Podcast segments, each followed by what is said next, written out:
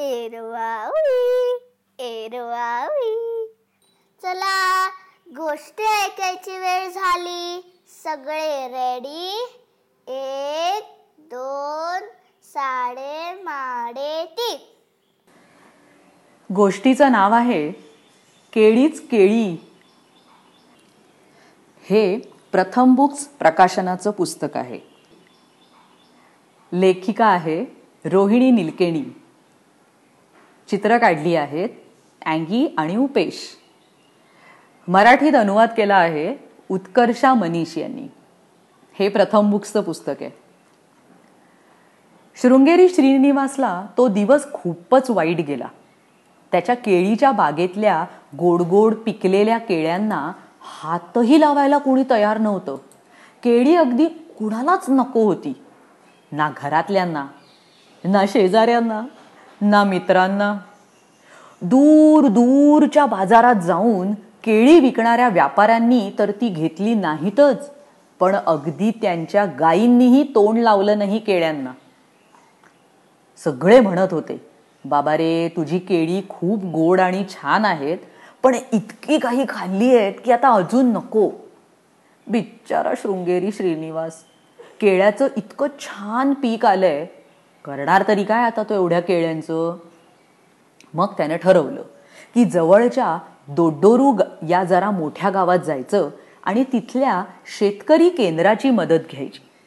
तिथल्या कुणाकडे तरी नक्कीच चांगला उपाय असेल यावर असा मनाशी विचार करत आपली चांगली केळी घेऊन तो निघाला. थोड्याच दिवसात आपला श्रीनिवास अगदी खुशीतच घरी परतला आणि पुन्हा केळ्याच्या बागेत काम करायला लागला. पण यावेळी मात्र केळी हवी का? असं त्याने कोणालाही विचारलं नाही. कुण्णा कुण्णालाही नाही. ना घरातल्यांना ना शेजाऱ्यांना ना मित्रांना. दूर दूरच्या बाजारात जाऊन केळी विकणाऱ्यांनाही नाही आणि त्याच्या गायींना सुद्धा नाही. सगळ्यांना अगदी कुतूहल वाटायला लागलं की एवढी सगळी केळी जातात तरी कुठे? एके दिवशी शेजारच्या शिवण्णाकडे खूप मोठी पूजा होती. नैवेद्याला एकशे आठ पिकलेली केळी लागतील असं भटजींनी सांगितलं. शिवण्णा शृंगेरी श्रीनिवासकडे धावला.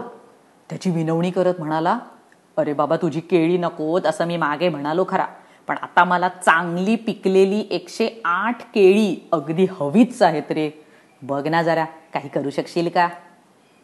शृंगेरी श्रीनिवास विचारात पडला आणि म्हणाला खरं तर बागेतली सारी केळी काढून झाली आहेत. पण बघूया काय करता येतंय का? तुम्ही पूजा तर सुरू करा. मी आलोच. इकडे पूजा सुरू झाली. ती बघायला सगळा गाव लोटला. भटजीबुवांनी मंत्र म्हणायला सुरुवात केली. आता केळ्यांचा नैवेद्य दाखवायची वेळ आली. तेवढ्यात हातात एक मोठी पिशवी घेऊन शृंगेरी श्रीनिवास आला. आपल्या पिशवीतून अगदी सांभाळून त्याने सत्तावीस पुडकी काढली आणि होम चालला होता तिथे समोर ती ठेवली. प्रत्येक पुडा केळीच्या पानात नीट गुंडाळलेला होता.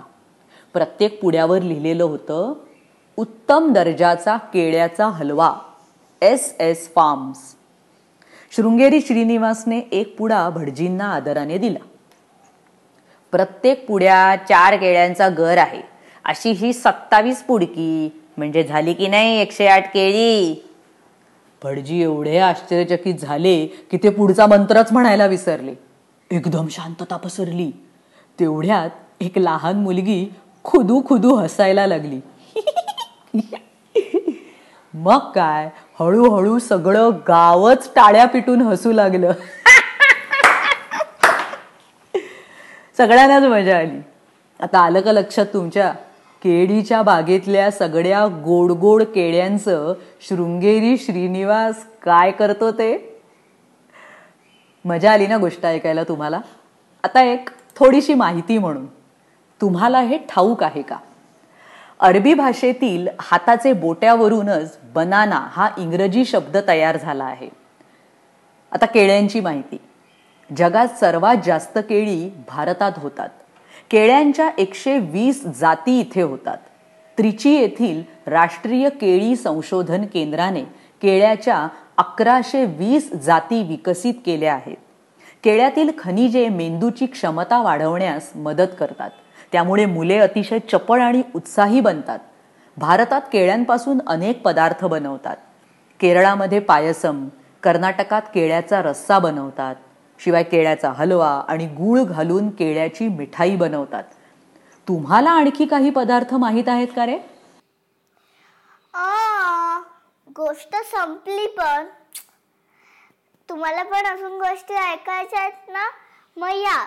W W W dot books that speak dot com वर भेटूया. एरवावी एरवावी